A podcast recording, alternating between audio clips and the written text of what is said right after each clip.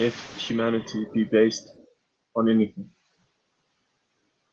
it is based on the perennial human need and desire for progress. And we will continue on this journey throughout the universe. About 20 years ago, on a train bound for nowhere, I met up with a gambler. We were both too tired to sleep, so we took turns staring through the window at the darkness till boredom overtook us and he commenced to speak. He said, son, I've made a life out of reading people's faces knowing what their cards were by the way they held their eyes. And if you don't mind my saying, I would say you're out of aces. And for one taste of your whiskey, I will give you some advice. So I handed him my bottle, and he drank down my last swallow. Then he bummed a cigarette, then he bummed a light. The night got deathly quiet, and his face lost all expression. He said, if you're gonna play the game, boy, you better learn to play it right. Cause every gambler knows that the secret to survival is knowing what to throw away, knowing what to keep. And every hand's a winner, just like every hand's a loser. And the best that you can hope for is to die in your sleep. You gotta know when to hold 'em, know when to fold 'em, know when to walk away, know when to run. You don't ever count your money while you're sitting at the table.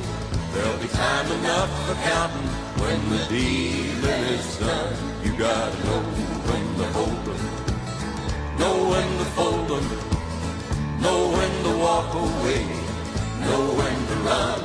You don't ever count your money while you're sitting at the table. There'll be time enough for counting when the dealing is done.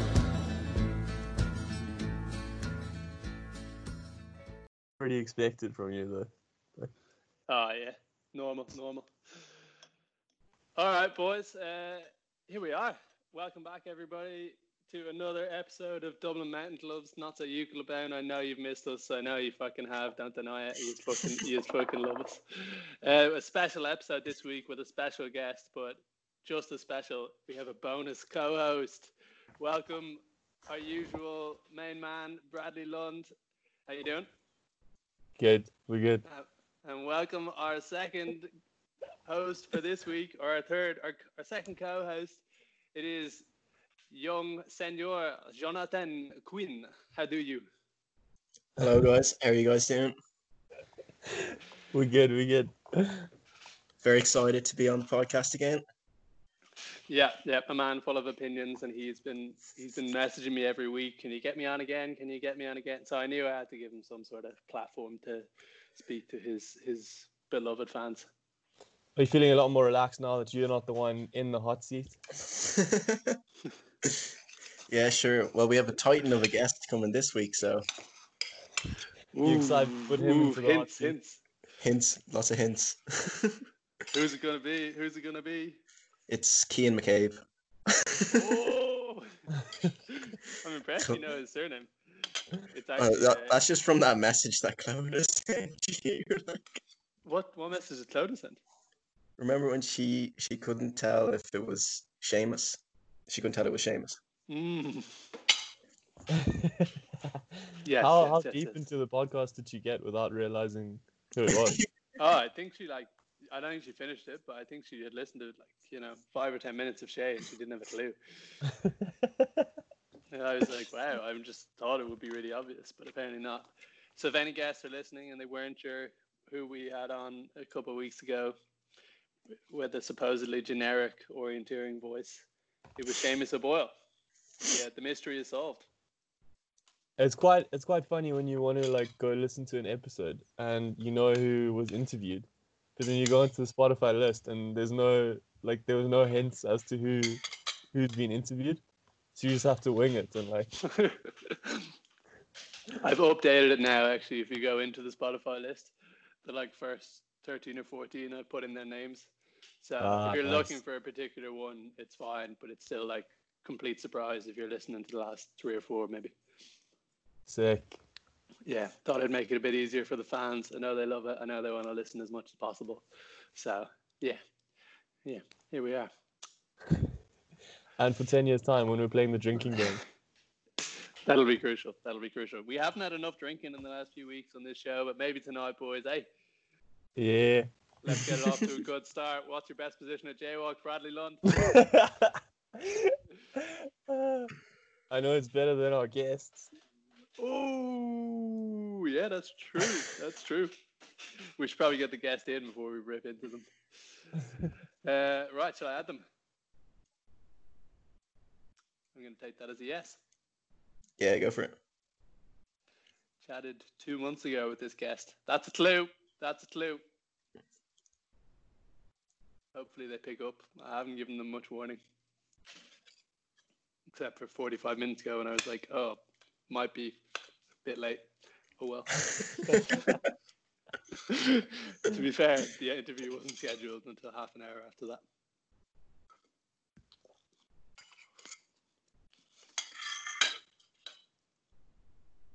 Oh. Dun, Dun dun dun dun. Welcome, Johnny Quinn. It was all a joke.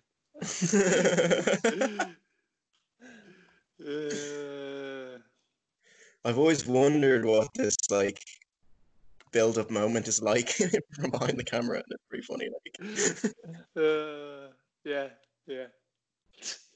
We're not having much success here. Uh, Johnny, do you want to go through for us how training is going while we wait for our guest? uh sure uh I suppose last few I had a good run in like May and June me and Connor were running a lot together um Breaking all the rules, I take it. uh yeah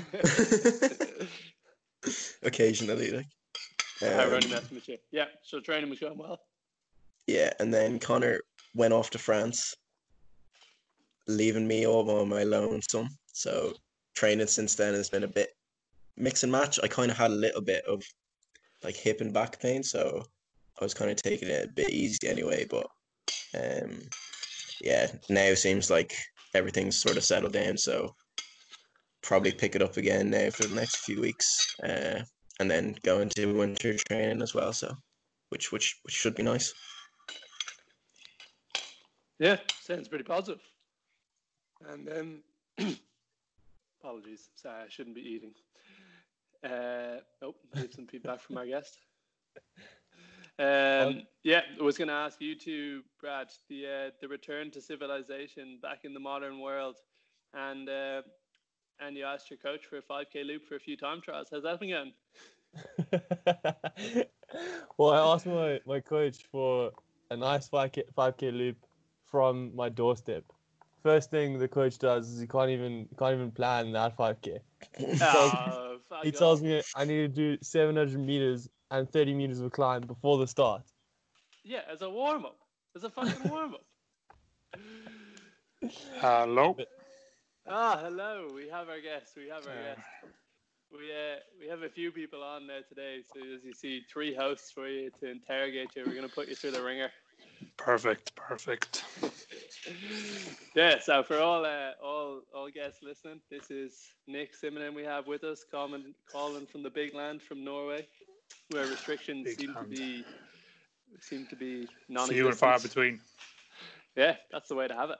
Uh, Yeah. I take it you you know our host, uh, obviously myself, Johnny Quinn, and then you know Brad Lund as well, South African orienteer, but proud member of Dublin Mountain Club. Honorary. Honorary. yeah, How's it going? uh, Great. yeah. How's life at the moment then? So I see you've just been on a road trip around the around the country.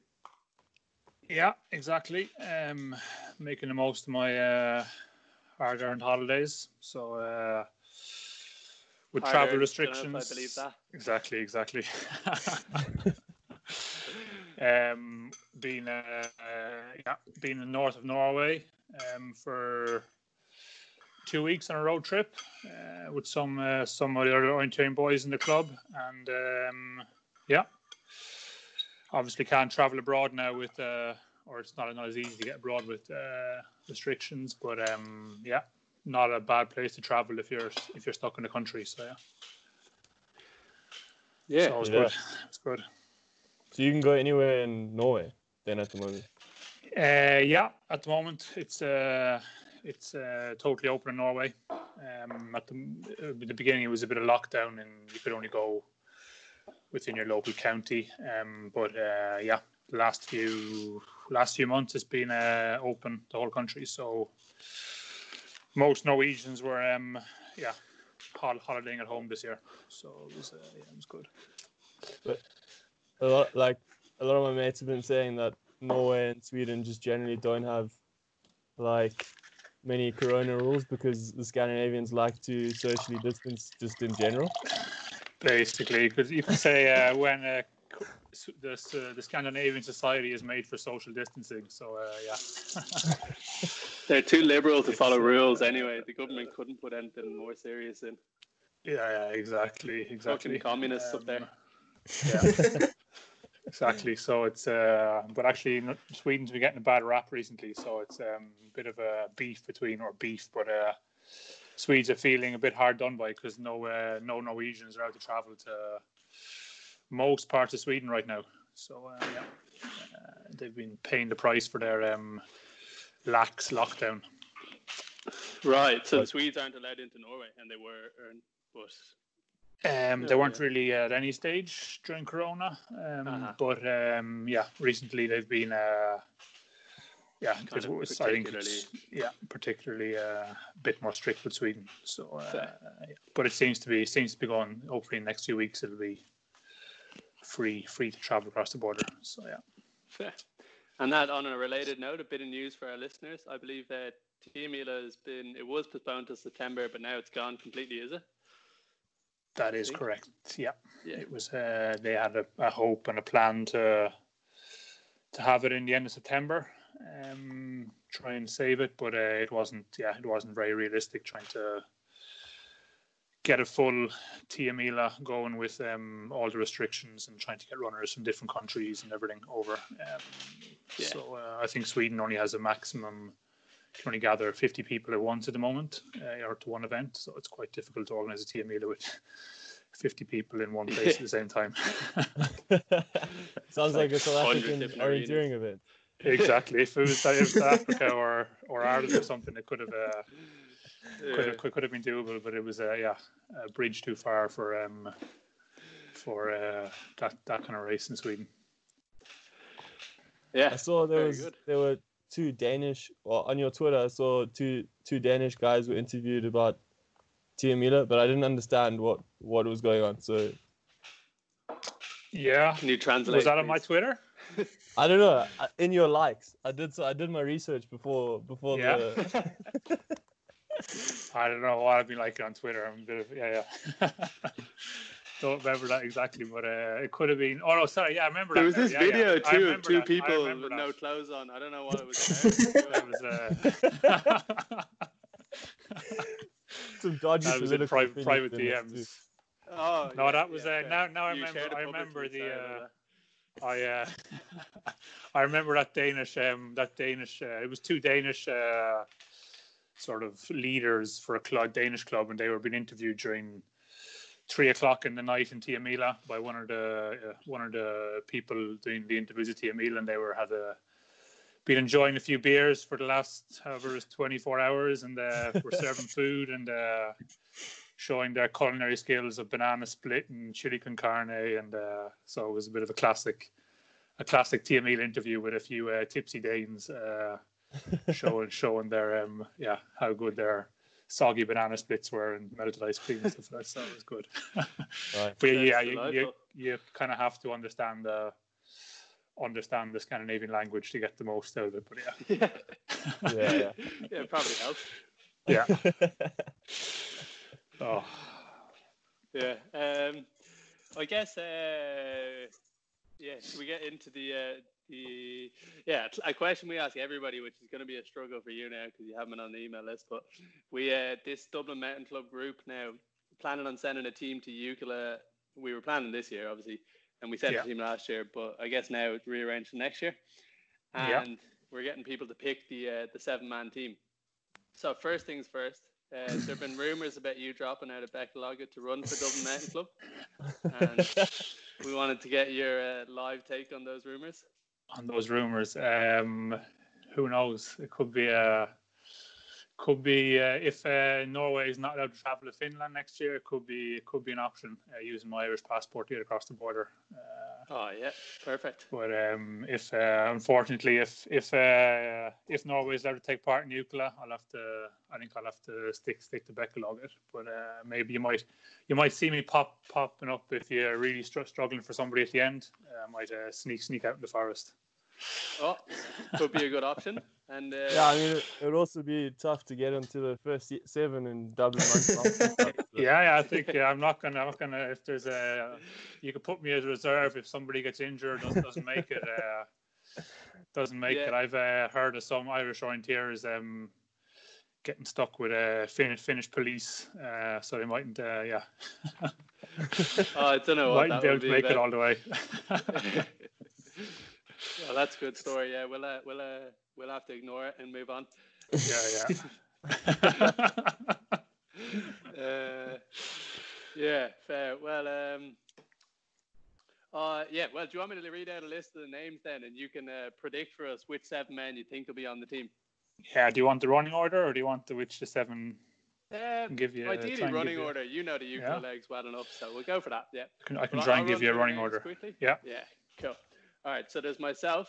There's Connor Short, James Haynes. I don't know if you know him. He's an English fella. If you don't know them, I guess you Yeah. probably kind of ignore them. But uh, Kevin O'Boyle, Rory Short, Colleen Corbett, Mark Stevens, Owen McCullough, Lawrence Quinn, Bradley Lund, Jonathan Quinn, Connell Whelan, Niall McCarthy, Rory Long, Brian Armstrong, and Seamus O'Boyle. Oh, it's a It's a strong big lineup. It's a big Two list. teams, yeah. tough competition that.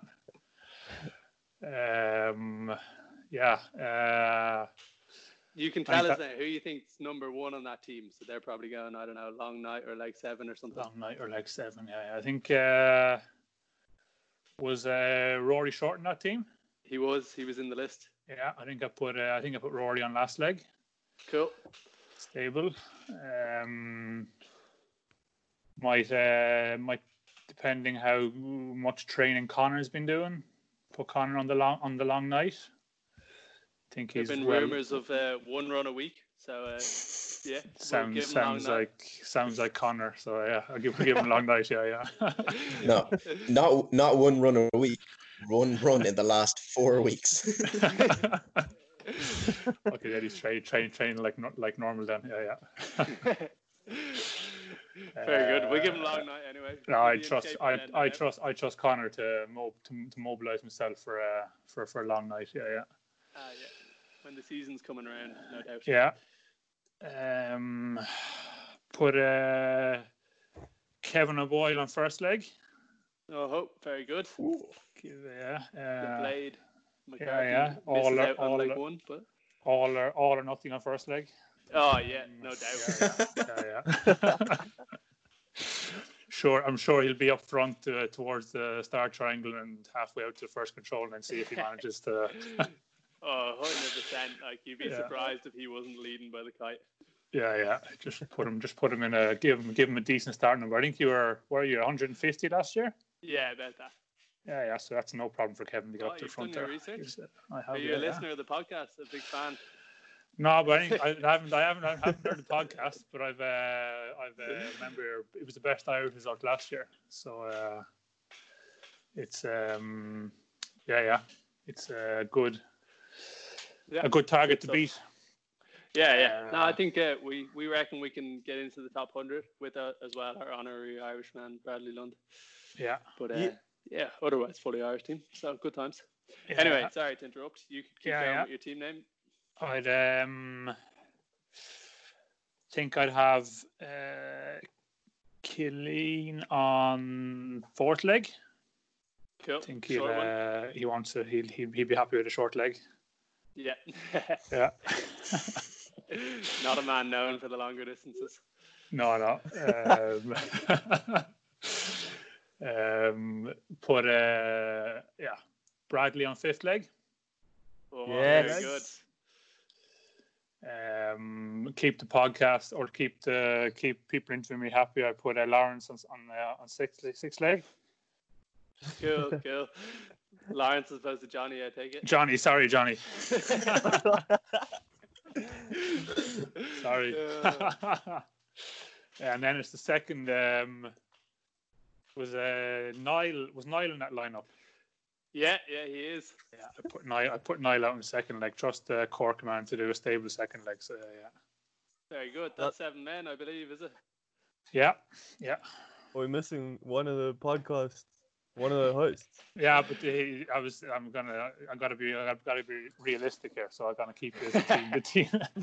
the team manager. The team manager. The guy keep keeping keeping the glue together in the team. Yeah, yeah. Oh, yeah, yeah, sure. None of them be here without me. Heartbreak though for making- Moran. It's the first week in ni- 18 that he doesn't make the team, but uh, Can't you I'm pretty- believe, uh, I'm- yeah. yeah. I'm pretty stoked. That's the first team I've made. you're lucky we got you on for this one, mate. Next, I'm next sure the I'm- first, I'm- first guest with the balls enough to to give us the truth. Exactly. Yeah, yeah. No, no. Mate, I don't know. If you're in the team, I don't know if I'd call it true. Respectable. You put me on a short leg. It wasn't. It wasn't outrageous. Like Wasn't that right? No, no, it was yeah, yeah.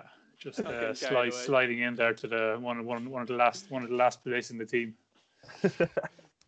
Yeah, very good. Anyway, good to hear it. Um, I know. I think Johnny had some questions about Bekkelaget and their approach towards uh, Jukola, and I could be wrong. Yeah. Um, yeah, just if you wanted to talk about like um, sort of the setup at Bekkelaget, it seems like they've gotten a lot of decent guys in the last couple of years. Um, I don't know if they've moved also or um, kind of been imported. So I uh, so kinda a have to cheeky, name a it. cheeky hand, cheeky hand gesture there. Columns, Columns, Columns just jealous. He hasn't, he hasn't been slipped, slipped, slipped the brown envelope. Oh, I got the call, but I wasn't happy with the numbers. yeah, yeah.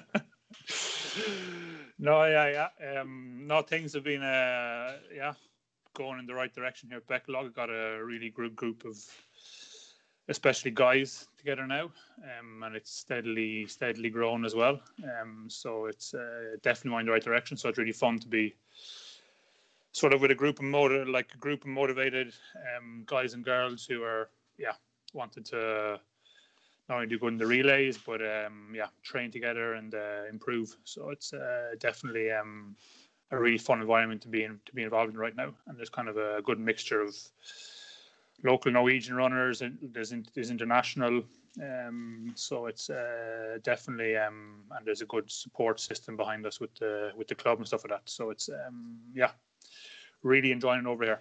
Um, and uh, just looking forward to be able to race with the boys uh, in some relays now in the near future. Um, yeah. So would like the elite part of the Bekkelagets be kind of run with the general part or? Um, it would be.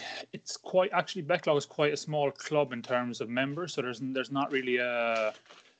Um, there's not really very many active members apart from the, or there is uh, compared to if you compare to it to a like a non-Scandinavian club, it's quite big. There's, there's maybe 200 active members in the club.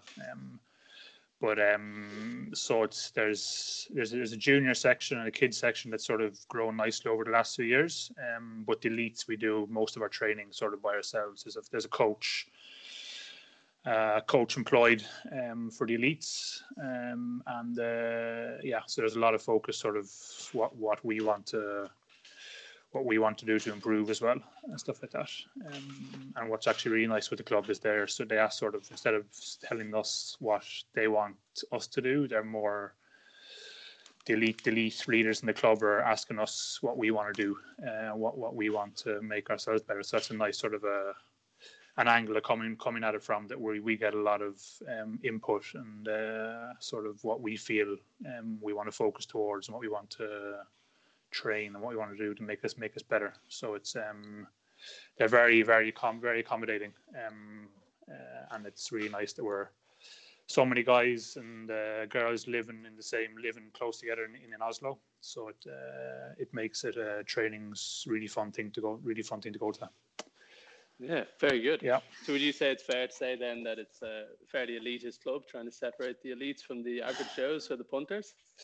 I wouldn't say it's uh, trying to separate, but um, it's keep them apart. uh, Maybe would be keep better. them keep them apart. Uh, trying to not losing focus of the elites, but um, uh, yeah, there's not really a culture of it being a, a big um, sort of all all around club. But hopefully, in a couple couple of years, there's some there's some promising kids coming through, and they seem to be uh, inspired by seniors. So there's hopefully there'll be a a good junior section coming through in the next few years. Yeah. Cool. All going well. Maybe you can separate them from the families and move them into the elite block. Exactly, exactly. How does this? How does the setup in Bekkelagets compare to sort of leading up where you were for a few years when you were in Sweden? um, there is a lot of a lot of similarities, uh, I guess, uh, but there's also a few differences. Um, in Lidingö, we were um, it was a lot bigger.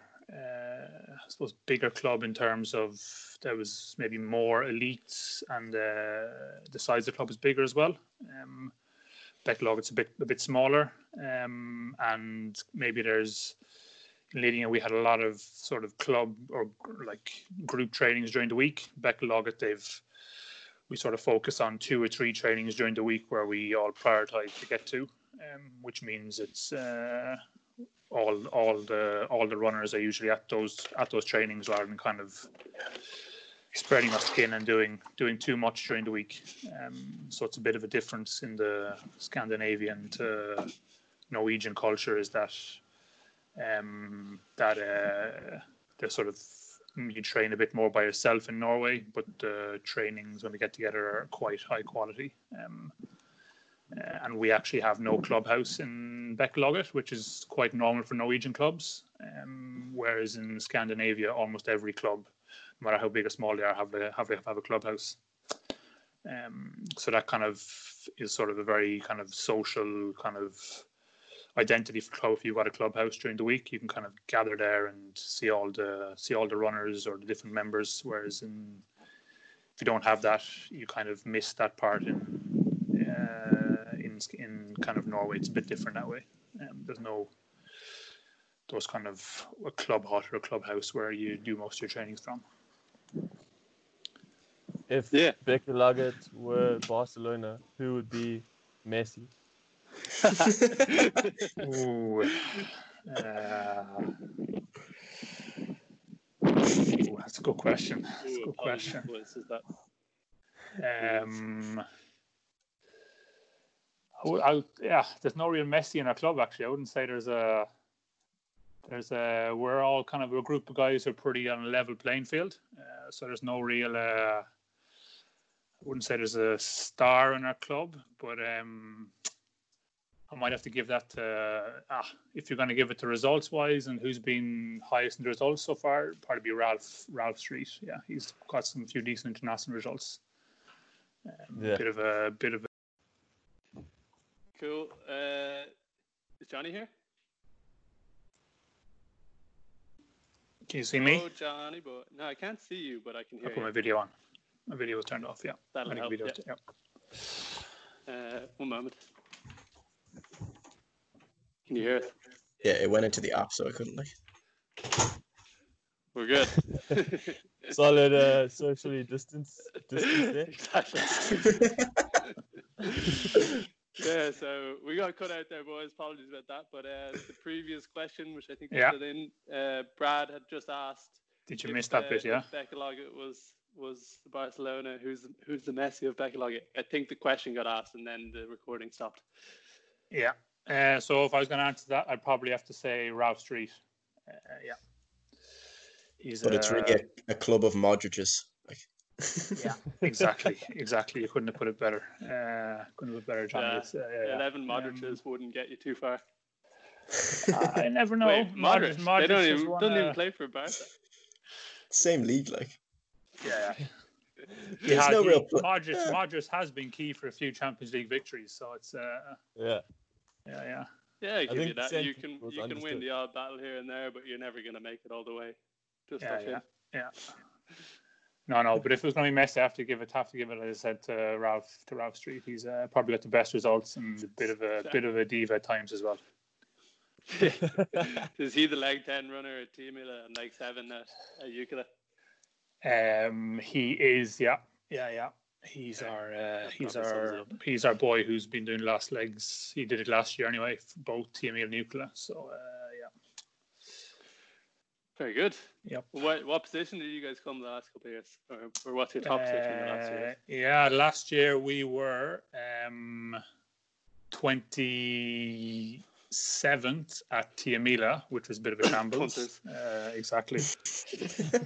um, so uh, be the first to admit that. Um, but um, and at Jukola we were, uh, yeah, Jukola, Jukola we got we got uh, disqualified second last control by Messi by Messi himself punching the. Uh, it was a fun or funny story. I don't know if, uh, but uh, it was two. Where were you tape- looking to come?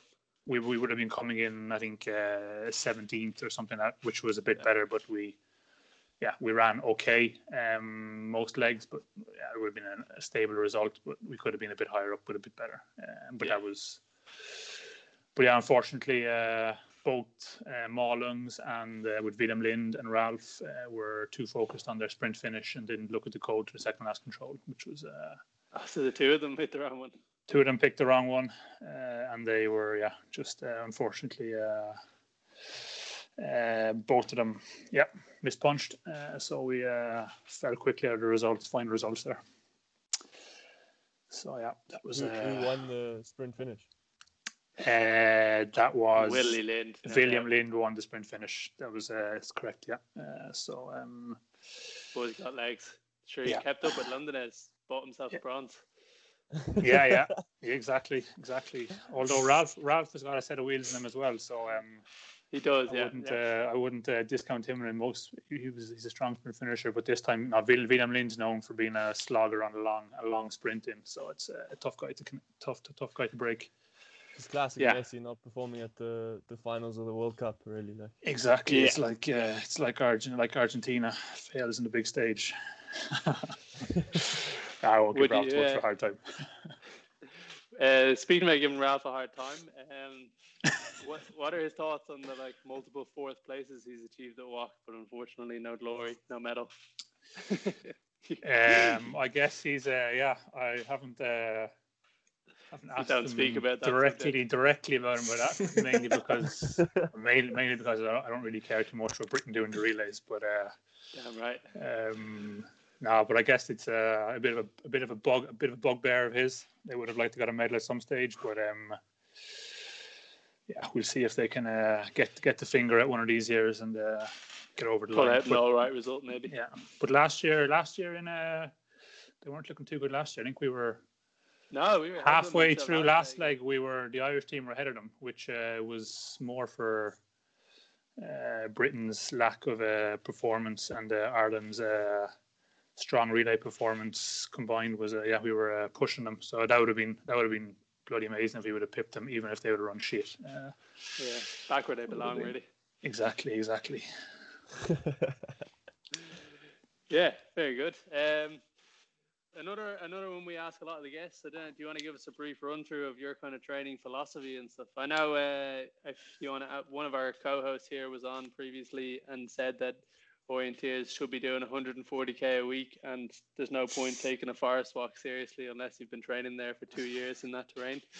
Or terrain in that terrain two years in advance. So, Yeah. do you want to address those and bring Was your that- philosophies in? Was was was was that your philosophy or was it a? I think that was mine. Bradley Lund. Like He's- know he's known for- he's known for his 90 mile weeks. Ninety wild weeks. Yeah, yeah. I, I wouldn't uh, wouldn't totally disagree with that philosophy, but uh, it's uh, yeah, it's it's not uh, it's not the most. I don't know if it was going to be in Estonia or in uh, I don't know if I could do 140k a week in Estonian terrain uh, two years in a row. Um, no, I but think, to um, be fair, I think yeah. it was more meant like some training camps, like two years Oh, out, yeah. but like Yeah. just fairly focused on the terrain as opposed to the Yeah. Irish rocking up a week before and being like, oh, this is Lafayette. yeah, yeah. That person definitely had a point. Uh, yeah. um, no, but I suppose my training philosophy would be, um, I suppose, being most importantly, being uh, being being consistent. Um, that's I think that's the most important Brad's thing in good that. training. Um, yeah, uh, sticking sti- sticking at Five it. K a week. Yeah. exactly. I still. uh, You couldn't even Consistency- con- into a positive. consistency defined. um, no, yeah, but that would be whatever you're doing this is to be uh, consistent. Um, and I think yeah, you obviously have to be if you want to get decent results. You got to be looking at doing. Yeah, depends where you're running or what you're training, but it's you got to be. I think maybe at least twelve to fourteen hours of training a week. Um, whatever kilometers that translates to, depending what you're what terrain you're running in or what kind of yeah it's obviously if you're running in forest terrain most of that time it's not as much kilometers. Um, and i think just being structured as well and having a having like a strong a clear plan of what you want to be better at and what uh, what you need to be good at when it comes to the your goal of the year if that's WOC or if it's yeah irish championships or whatever um, sort of getting knowing what you want to be building towards. Uh, and I think as well, I think what's important as well have have a, someone who's a mentor as well or someone to discuss things with. A lot of people are trained by themselves, but I think it's important to have somebody or a few people to talk to um, to sort of feed things off and um, get an get an idea of what uh, what could work, what couldn't work, and it's always good to have a second opinion on stuff, even if you're quite sure what your what works well for you. Um, sort of gives you gives you a bit of a a second perspective on things, and maybe to sort of sometimes pull pull the handbrake back on training, or to give you that uh, kick up the backside you need. Uh, so yeah. Do you mentor any athletes yourself? Um, a few athletes. Uh, not, I wouldn't say I'm a coach or any of the athletes, but there's some athletes who send me, yeah, some juniors who I've coached before in Sweden, or there's even been some Irish athletes uh, who sort of would message me from time to time and uh, sort of like bounce things off me. Um, so, uh, Want to name drop a few of the Irish ones? um, most recent one uh, who I've sort of given a bit of help to would be Kevin O'Boyle. Very good. So um, that's been a sort of he was had a, he had a goal or yeah he still has a goal to run well at sprint WOC. Um, so uh, you have to wait a year or two now for next sprint WOC, but um, Yeah. Yeah. But they have sprint again now next year, Czech Republic. So maybe they do that. yeah yeah yeah they do that, that is actually true yeah that's true Clearly, you believe in the boy, putting him on first leg. Yeah yeah well that's sort of a bit of a coach bias there. Um, I think so. Nobody else. putting my athlete on a out. first team otherwise. nah, you're right though. You're right though. Yeah, All yeah. or nothing. Like he could come back well. He'd probably be last. yeah yeah yeah. Brutal. Still, uh, tough. still, I still remember him doing. I think we had a JWOC in Italy 2009. Uh, we ran. Uh, I think he ran. Did he run second leg? Run second leg? I think he ran a solid second leg for us there. So um, yeah, yeah, yeah. That was a good result, I believe. Yeah, yeah, yeah. we were. Uh, it was a sprint finish between one of the British teams and the Irish team there as well. So it was. Uh, that was a good day out for the Irish. Um, we were, I think, we were twentieth or something in the JWOC relay. So that was uh, Nineteen. Was that 2009? nineteenth. Yeah, Mm. 2009. Yeah. Uh, in Ah, that was Primiero, when- Primiero in Italy. That was the one Rory spoke about in his podcast when he he ran past me when I was Yeah, 15 and and in the Brad German was out there racing the Irish team. and he ran. He ran past you on last leg. Yeah, yeah yeah oh, got her, got her. Heartbreak. brutal man Yeah. No, so that was. Uh, I've got fun, fun, fond memories of Kevin's last. I think that was his last. Uh, um, relay I ran together with him. Uh, yeah. Very Yes, I good. don't think I don't think he's run a WOC relay. No. I don't think he has either. No. Yeah. No. Yeah. Very good. That uh, that that relay result was a was a best at the time. It was since erased from the record books. There was one result better than that, and we actually have one member here who uh, who was in the team who came 18th. Ooh, just pipped us. Mm. But records, records, records are there to be are, are there to be raised. So I'm glad to hear that was uh, Yeah. ra- or that was raised quickly afterwards. Yeah, Good. sure. The only thing I remember about that race is the big controversy that columns forum posts got on it. I do was that? remember writing a post on the IOA website being like Yeah. Simon in a race from records books as in, like Oh, talking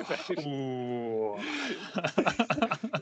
And Paul O'Sullivan Horan put him in his place. Like, oh, don't I don't Uh, remember that. So it didn't really didn't seem to didn't affect didn't either didn't come through to me or I brushed it aside rather quickly. So yeah, yeah. Uh, yeah, no, I think you shared it on your Twitter and you were like, "Yeah, records." Did I? Records, Yeah, uh, probably, probably what I said. Yeah, cliche, Yeah. cliche.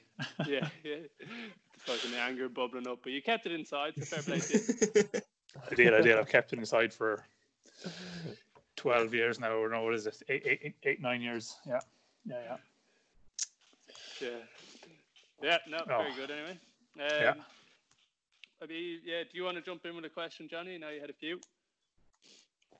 um, yeah, I suppose just for our younger listeners, if you wanted to talk about, um, say, when you moved to Halsburg in transition year or something, and maybe what sort of motivated that decision, and then kind of you've kind of stayed in Scandinavia really since you've left school. Um, Yeah. sort of just how how that whole whole dynamic has sort of worked out. Yeah. Um. Well, I was sort of when I think I was in would have been coming do my junior cert and stuff like that. Maybe a year before transition year. Was looking to do something for transition year. Not really. I wasn't too keen on spending spending the whole transition year in Ireland. Um. So I had obviously was doing orienteering as well at the time, uh, and was also also playing playing rugby in school um, and, and hockey, but uh, I had a had an option um, to go uh, to this orienteering school in Sweden.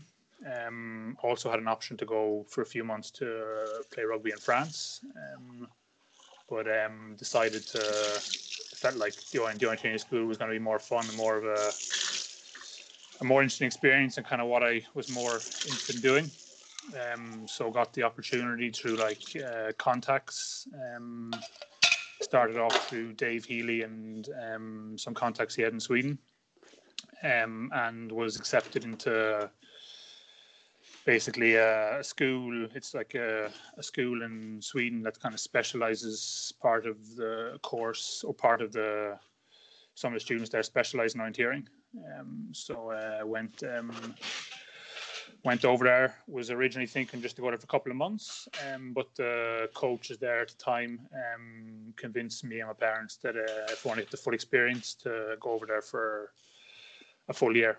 Um, so headed over there as a second year 16 uh, in September uh, and spent the whole year over there. So uh, that was definitely uh, some experience um, to sort of having not really experienced Scandinavian life or orienteering to be uh, to be sort of fully immersed in over there um, and uh, basically living orienteering twenty four seven, staying with orienteer and we were like kind of on a staying in apartments, the students, um, the orienteering students, and uh, doing orienteering during school time after school. And um, yeah, got the full full Scandinavian experience over there. So that was uh, got the ball rolling for um, uh, yeah for what turned out to be a, a journey that's uh, still continuing now. So yeah, Cool, very cool. that was uh, yeah. And you wouldn't have it any other way. Uh, wouldn't have it any other way. Uh, don't regret um, not picking the chance to go and playing a bit of rugby in France or uh, or um, staying back home in Ireland for transition. You're definitely uh, definitely happy with my choice of um, going over here. Made uh, friends for life and uh, sort of set me on the path that I'm on now. So it's uh, yeah, definitely uh, recommend it to anybody if they want to sort of give it a go or to maybe it doesn't have to be exactly going to training school, but sort of using that time in transition year to to do something a bit different, um, whether that's orienteering or some something else, because it was definitely opened a lot of doors and gave me a new, a new perspective for a lot of stuff. Yeah, Yeah. and it was either that or get knocked out in the quarterfinals of the Rugby World Cup. exactly, exactly. I don't have to suffer suffer heartbreak of uh, being knocked out in the World Cup quarterfinal. and now, now, now I just have to watch it and uh, constantly, uh, constantly be, uh, constantly be knocked out by uh, Scandinavians here in uh, Sweden in, in the forest. yeah. Yeah. Uh, yeah, very good, very good. Um, Yeah. We, uh, there, was- I don't know if you heard recently, Marcus Pinker came out saying that he didn't think you would ever be able to win as many Irish champs golds as him. Uh, that was on his, it was on the podcast he did recently. Uh, if you'd like to address that statement.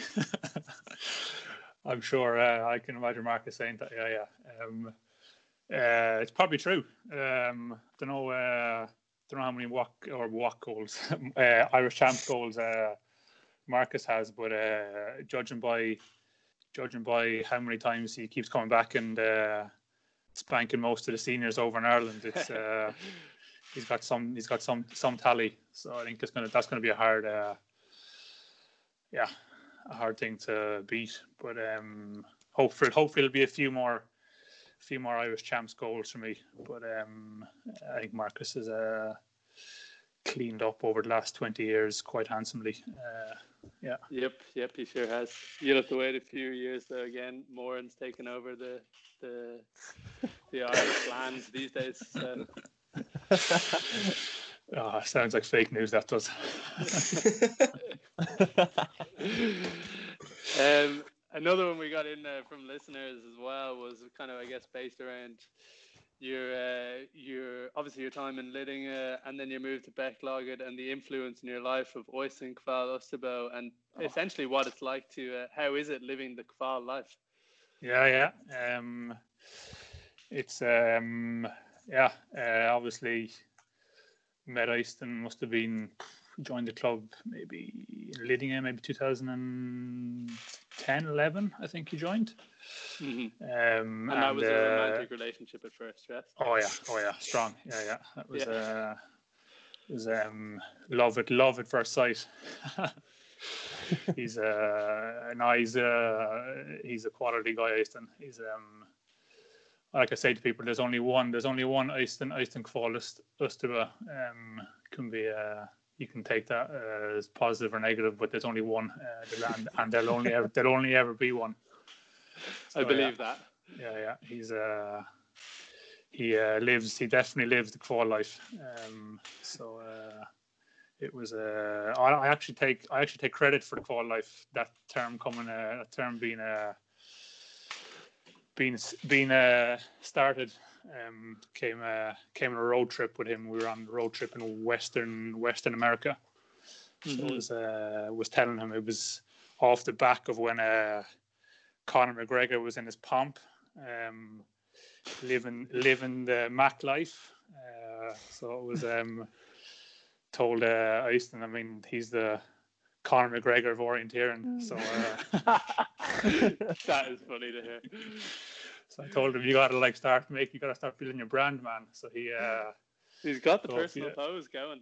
He does, yeah, yeah. So uh, you could, if you look back at his pictures, he has kind of this like it's been a bit exaggerated now, but he had this pose uh, with his hands down by his side, front onto the camera. Um, so if you look at the hashtag for Life on Instagram, when you go down to the first post, you'll find uh, you'll, you'll find it uh, you find it's me on the first post there. So living living the Fall Life in America.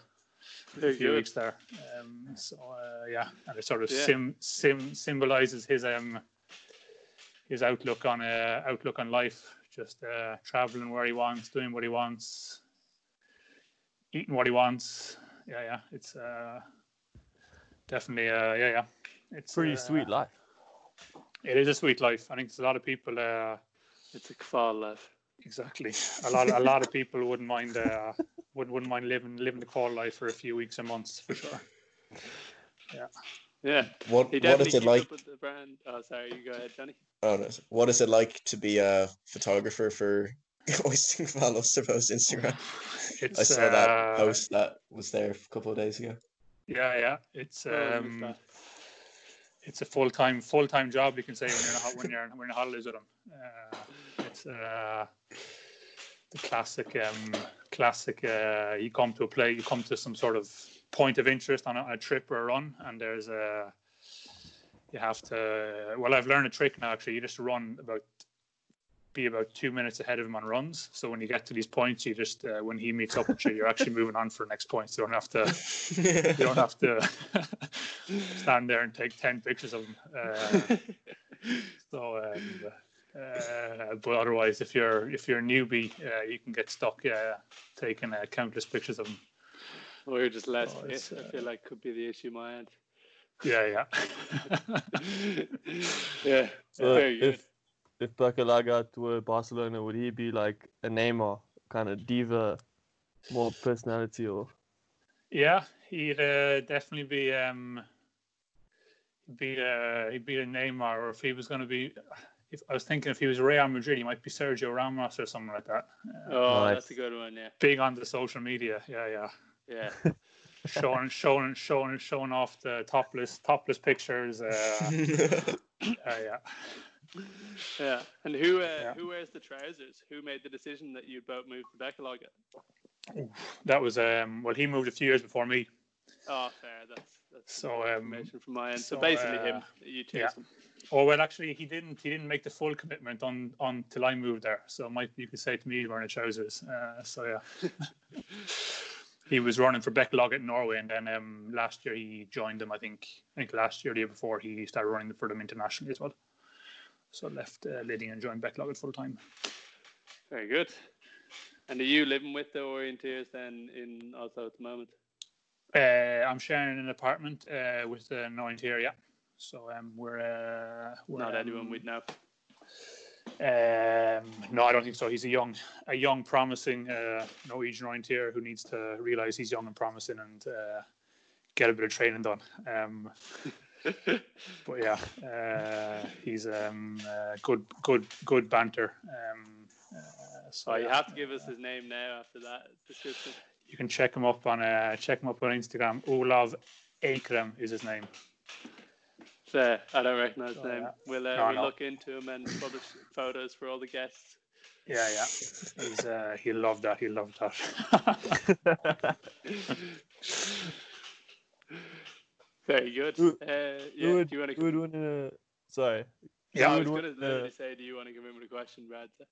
Yeah, who would win in a, a physical fight between yourself and Ralph Street? It's a toughie. Uh, I think I think it's a pretty. I, I'd I'd have to back. I have to back myself on that one. Yeah, God, I would have been disappointed otherwise. to He's from he's from Richmond. He's from Richmond in London, so it's uh yeah yeah. It's, uh, I don't know how many. The only fights that they're getting there is I think it's uh, around Twick around Twickenham uh, with rugby rugby fans. Yeah. yeah, yeah. Nice. Yeah, I have to. I'd, I'd, have, I'd have to back myself on that one. Uh, but I'm sure if you ask, if you asked Ralph, he'd uh, he'd have, he'd have some tricks up his sleeve. Will he be listening to this now? Will he be getting on to you like, uh, here? If he's not, I'll definitely send it to him after all the after all the mentions he's been getting. Dimensions. Oh, he's, been pop- yeah, he's, a, he's a popular boy. who would win in a fight between yourself and Oysted? Um, I have to I have to back myself there as well. I think. Yeah, yeah. I have to. yeah, sure. He has to reach. I have to exactly. Yeah, yeah. Have the Yeah. have the have the reach, and I have yeah, yeah. I'm not too sure. Uh, Ice- Ison's more of a more of a lover than a fighter. So yeah, He's a strong lad, though, built well. he is. Yeah, yeah. He's built, but I don't know if he knows how to use it. So yeah, yeah. I fondly remember uh, choking Nick out in the uh, bedroom of our WOC accommodation in Scotland, 2015. Yeah. Yeah, you didn't know it was coming. I just jumped on your back, but then you had to pass, so it was so good. I'm trying to think where where are we staying in WOC in Scotland? Oh, you're staying at a student. Oh yeah, I remember that. That was the hostel. Yeah, yeah. You're not the That- first that man would to have suffered that defeat been- at my that- hands. Yeah, yeah. That, oh, I don't know if it was defeat. I think it was. I think it was. Uh, I think we. Uh, we'd have to have to have a rematch there. I think. Yeah, yeah. ah, mate, I'm open to it. Here it is. Being a yeah, yeah. next next Irish champs between the AGM and the Yeah, and the prize Oh, the we prize missed out. given. Yeah, yeah. that's- I think the winner gets a WOC spot. Exactly. Yeah, yeah.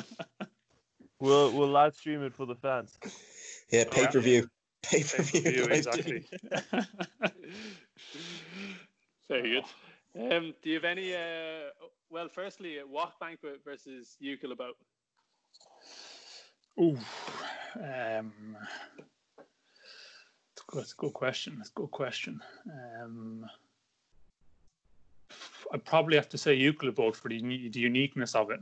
Uh, I think uh, it's pretty uh, pretty unique uh, experience if you're not a yeah if you go over there. It basically turns into a party boat.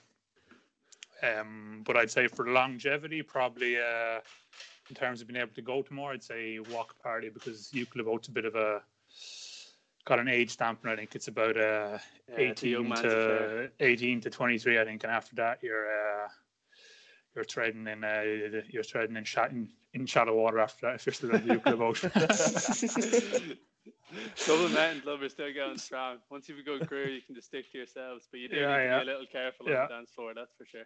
yeah i saw some i saw you made it you made it over to the boat last year uh Yeah, saw a picture picture on instagram there yeah yeah for for a change for not uh yeah that one year you didn't make it for some for some peculiar reason Yeah, yeah, good times. Uh, Yeah. Making it or not making it, either way, both good stories. I'll say that much. Yeah, yeah. But uh, WOC Banquet, J- um, Jukola boat, they're both uh, both uh, good, both good fun. Yeah, yeah.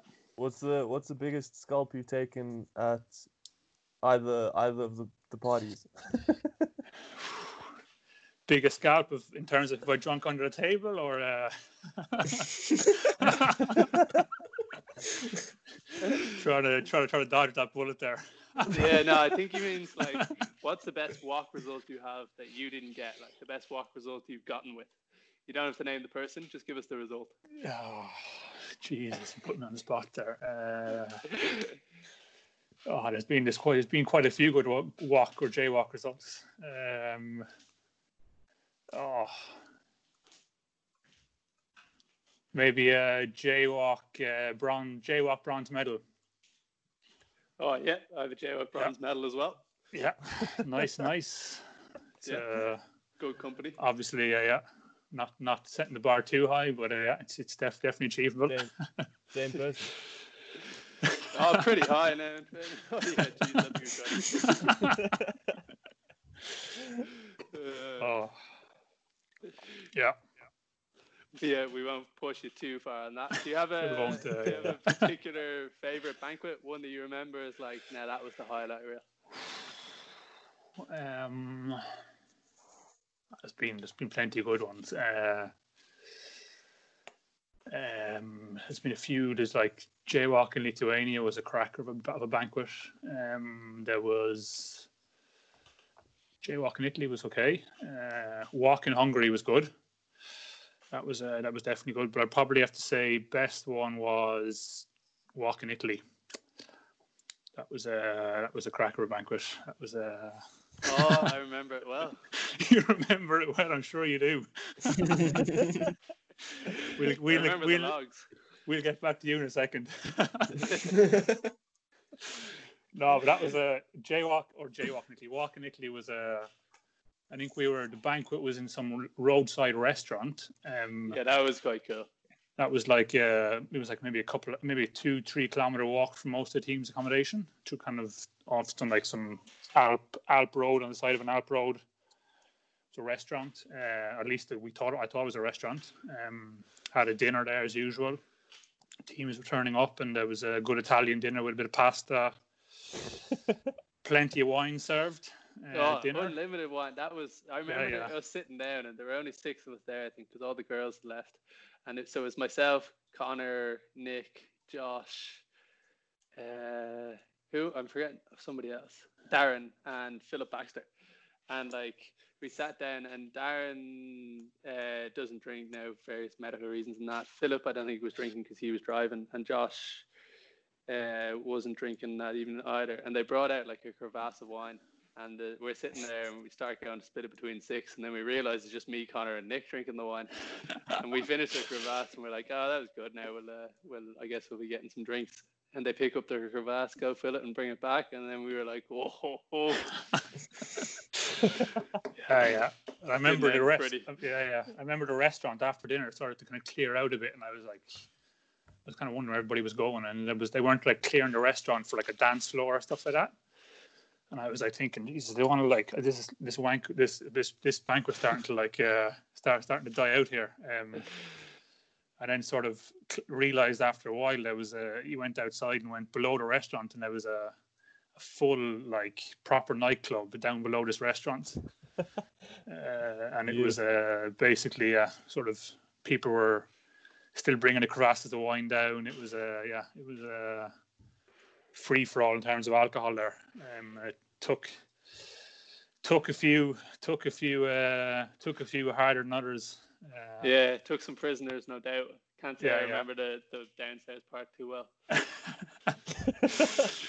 Just remember, uh, I don't know if I was told after or it was during the banquet that uh, a certain a certain Irish team a certain Irish uh, team member was having a having a conversation with a pile of logs beside him, and uh, that pile of logs was apparently me. Supposedly it was going by the name of Nick, but Yeah, yeah, I also yeah. don't know now. It's just a story I heard the next day. We won't name the athlete. We won't, we won't name the athlete. We'll, uh, but No. you kind of you put it into you after saying who, uh, yeah, who was drinking, who wasn't. You put it into a small. Uh, Yeah, yeah. Small- okay, small group Josh. there. Fine. It was Josh. no. so, yes, yeah, was yeah, definitely one of the three drinkers. We'll say that much. yeah, And yeah, Nick yeah. wasn't talking to himself. himself. No, no. Uh, but it was good. It was all the Irish team and it got a good, a good banquet there. So I have to put. Uh, yeah, yeah. You didn't make it home that evening, I don't think, did you? I didn't, did I? Maybe I didn't. Maybe I didn't. It was. Uh, I don't think you did, but I'm not sure to be honest. Yeah, yeah. No, that could be. That could be true. That could be true. Yeah, Where we won't say anymore. oh, Taking scalps. taking scalps. yeah, yeah. Or like not finding my way home. oh, Yeah, couldn't have the jog home. Ended up maybe in an Oceanian bedroom. Won't say anymore. yeah. very good, very good. Um, I actually don't have heaps more questions. I don't know though if Brad or Johnny, you have other things that you wanted to ask. I just wanted to touch on what's your um what are your feelings towards a vegan diet? Ooh. Um, I'd uh, been born and raised on good Irish meat. Um, it's uh, I don't I don't understand. I can I can understand people who are I can understand people who've been deprived of a good healthy meat diet. Um, but being born and raised on a good uh, good Irish meat, uh, you're missing something. Living living the vegan life for sure. It's, uh, Yep, It's, fair, fair. you should probably be yeah. aware there you're the only meat eater on the podcast at the moment. Yeah, well, that's uh, that's uh, it's shocking. It's a sign sign of the times. Sign of the times. What Shocking in what the has society come to? Exactly, exactly. Um, but uh, actually, like with the price of meat over here in Norway, uh, yeah, and the quality of it, I wouldn't be. It's been. Uh, I'm closer to a vegan than I was a few years ago. We can, we can put it that way, but I'm still, still, still holding out. Yeah, yep. Yeah. And um, do you do you ever feel guilty about you know destroying the environment and that? No, because I think I think I think I think vegans do a pretty good job of it as well, importing their avocados from uh, South America or their or their burgers made out of uh, whatever it is, beans or stuff like that. Yeah, it's not uh, it's not sustainable that either. So uh, I'm Uh, more I of mean, I a- don't think there's yeah. much of an argument that it's more sustainable, but but No. anyway, I take your point. Take your but I'm definitely if got if I'd be more of a yeah hunt hunt for your meat or yeah I wouldn't be a fan of processed meat uh, at all but um yeah it's got to be uh like I said good quality Irish beef it's good yeah Nice. And you wouldn't recommend it recommend a vegan diet or switching to a vegan diet before a big race? Uh, I wouldn't. Uh, I've heard that's uh, been a. I've heard some people who failed miserably on that. So uh, You wouldn't put uh, yourself in that bracket. No, I definitely, I definitely put myself in that bracket. I've uh, heard, I've, I've heard some people who've learned the hard lesson about that. So yeah, yeah, Fair, fair, fair. yeah. Yeah. Uh, yeah, I was also going to ask actually about do you have any like particular say career goals before you're going to retire? Is there anything that you're like, if I'm going to retire, and I know for you it's probably only six months away given your age and that, but Yeah, maybe yeah. a year. Uh, Yeah. Uh, is there anything that you're like, oh, I, I want to be able to look back and be like, yeah, I achieved that? Uh, There's, there's countless goals I'd love to achieve. Uh, um, if I was to internationally at WOC, um, uh, get um, a top top uh, top twenty a WOC in the forest. That would be a that would be a goal of mine. A goal goal of mine internationally.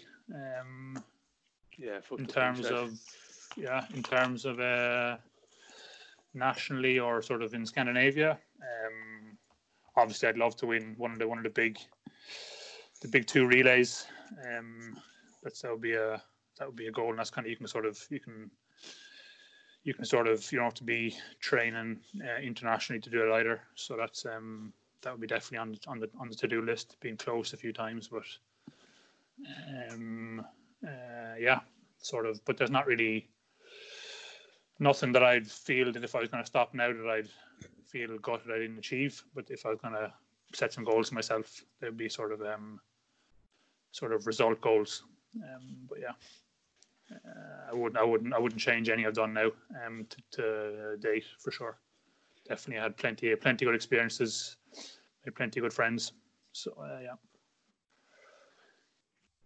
Yep, Nice. very good, very good. And then I guess uh, well, somewhat related anyway. Uh, from what you've achieved so far, are there any particular highlights or any particular, I guess, results, but also race that you're particularly proud of, performance, even if you didn't get the result you might have?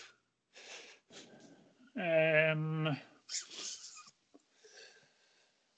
if there was a race that I'm proud of, or um,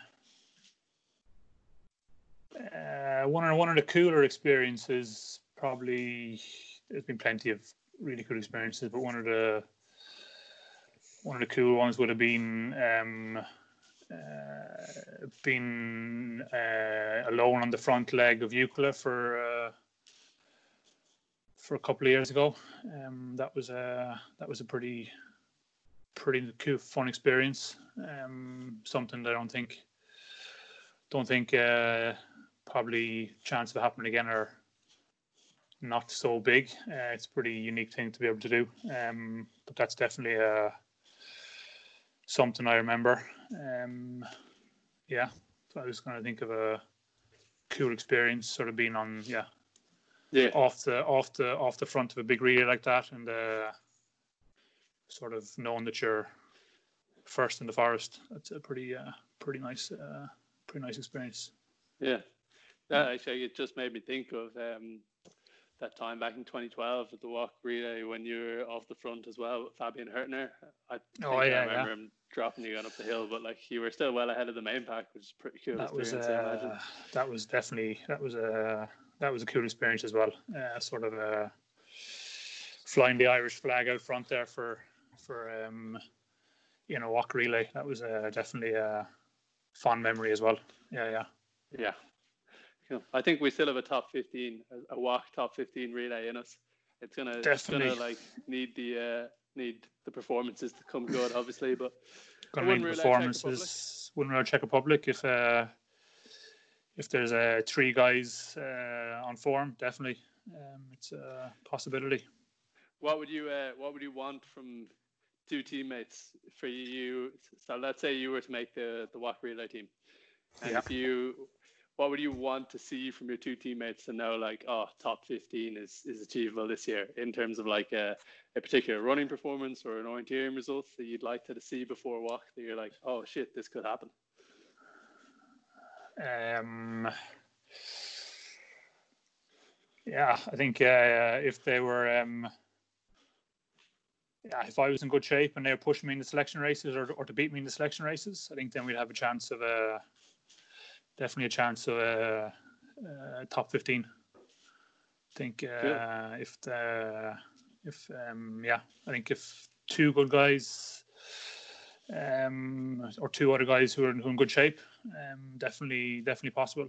And uh, if it's a, I think it needs to be a bit of a technical WOC as well for us uh, or technical relay. Um, I think so too. Yeah. Yeah. I think uh, put us put us in some tricky sand sandstone terrain, Czech Republic, and we got a chance. So yeah. Yeah, yeah. Could be the year. Could be the year. Yeah. Could be the year. Can always like- can can can always dream. Yeah, yeah, yeah. Yeah. Yeah. So you think three Nick Simonins anyway at the moment would uh, Oh yeah, would be able to do it? yeah, yeah, yeah. A team Fair, of Nick, fair. a team of Nick Simonins. Yeah, that would be. Uh, We all dream of it, eh? We all dream of it exactly. Sure, we only really need one more man to get up there now, considering I'm basically the same level as yourself. So Yeah, yeah, yeah. We'll see. Uh, I want to see. I want to see some some results first. oh, they're coming, by. They're coming. yeah, yeah. See, uh, make make make sure it's all. Uh, it's not uh, all shampoo, all uh, bottle, no shampoo. yeah, yeah. Just Yeah. wait, she's coming around the corner.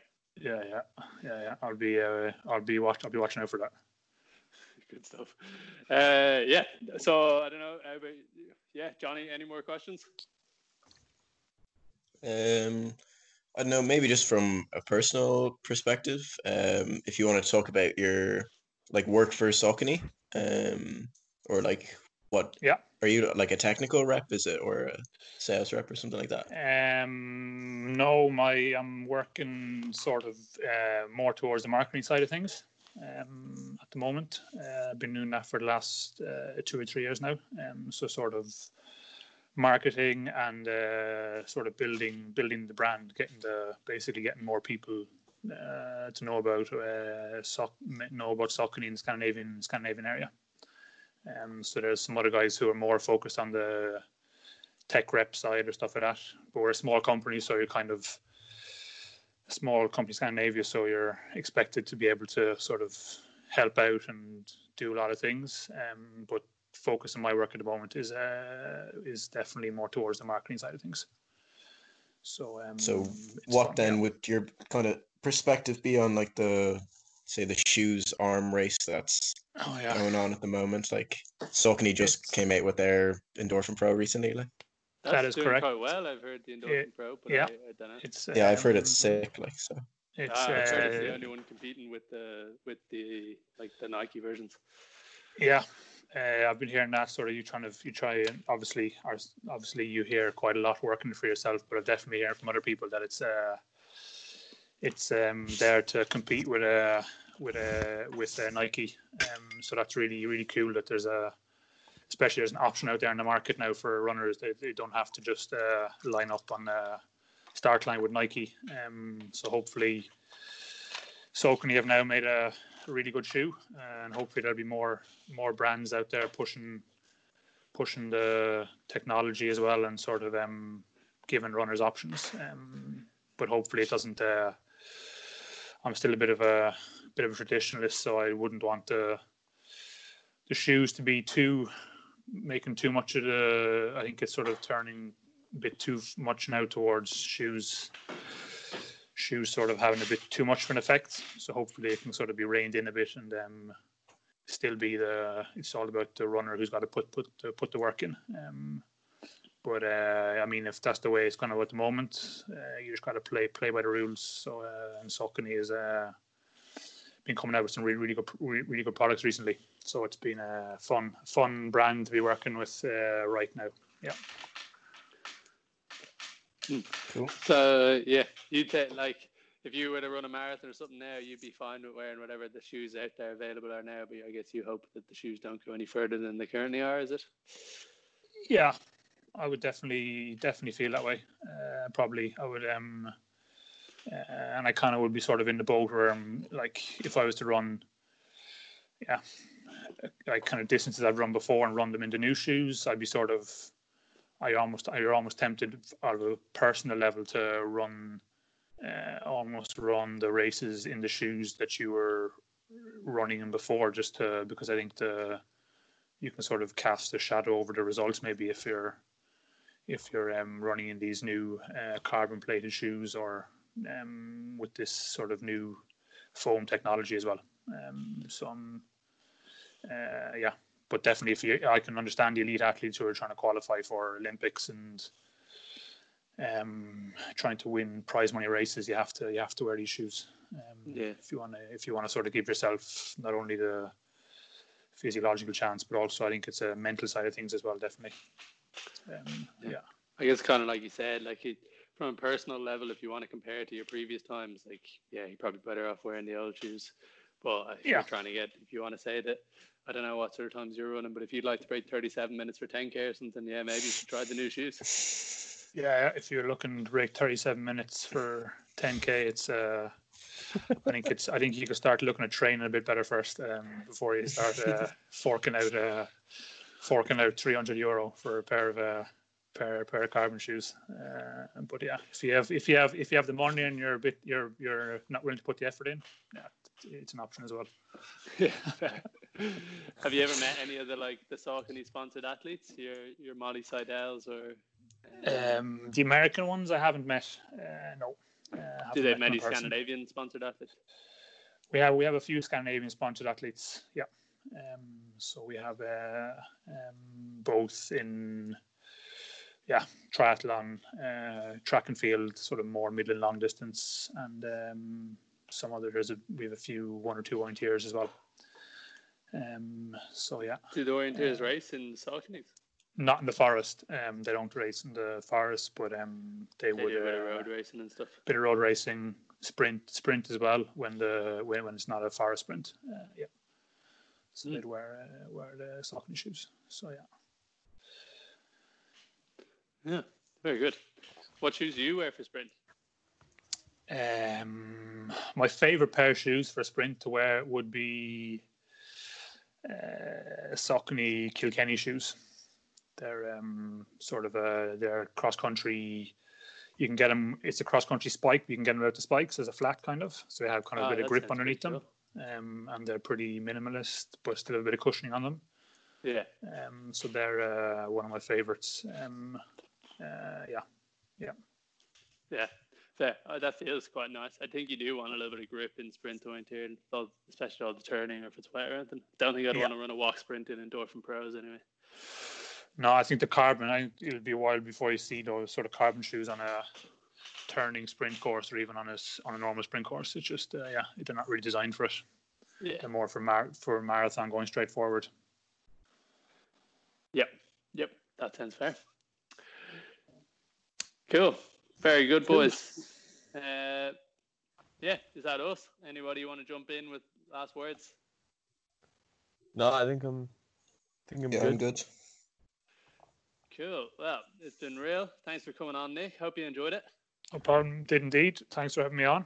Um, yeah, good good to have a chat, and catch up.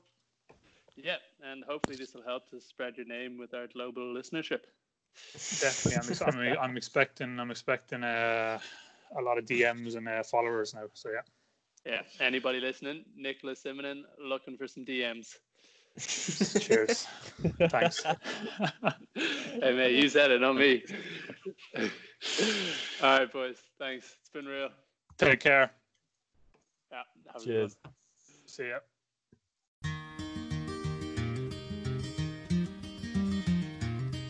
on a warm summer's evening on a train bound for nowhere.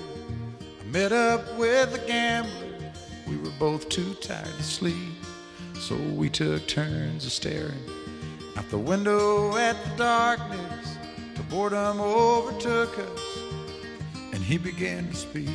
He said, Son, I've made a life out of reading people's faces and knowing what the cards were by the way they held their eyes. So if you don't mind my saying, I can see you're out of aces for a taste of your whiskey. I'll give you some advice.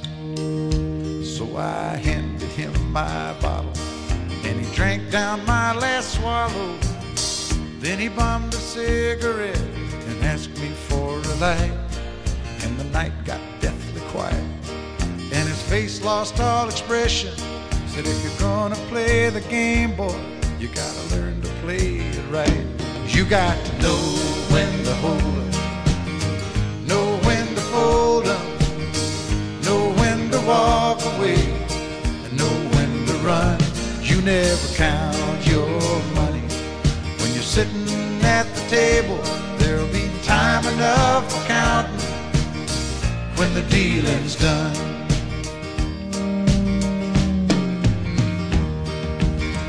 Every gambler knows that the secret to surviving is knowing what to throw away, knowing what to keep.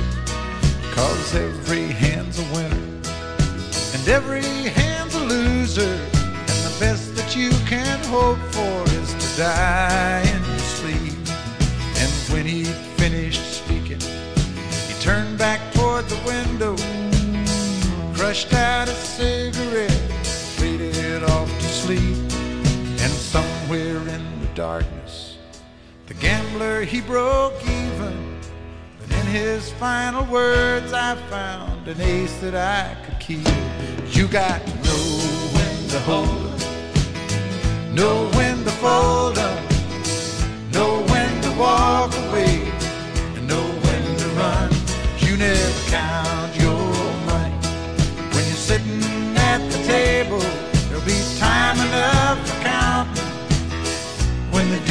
dealing's done. You got to know when to hold when to hold know when to fold 'em, know when to walk away, and know when to run. You never count your money when you're sitting at the table. There'll be time enough for counting when the dealing's done. You got to know when to hold know when to fold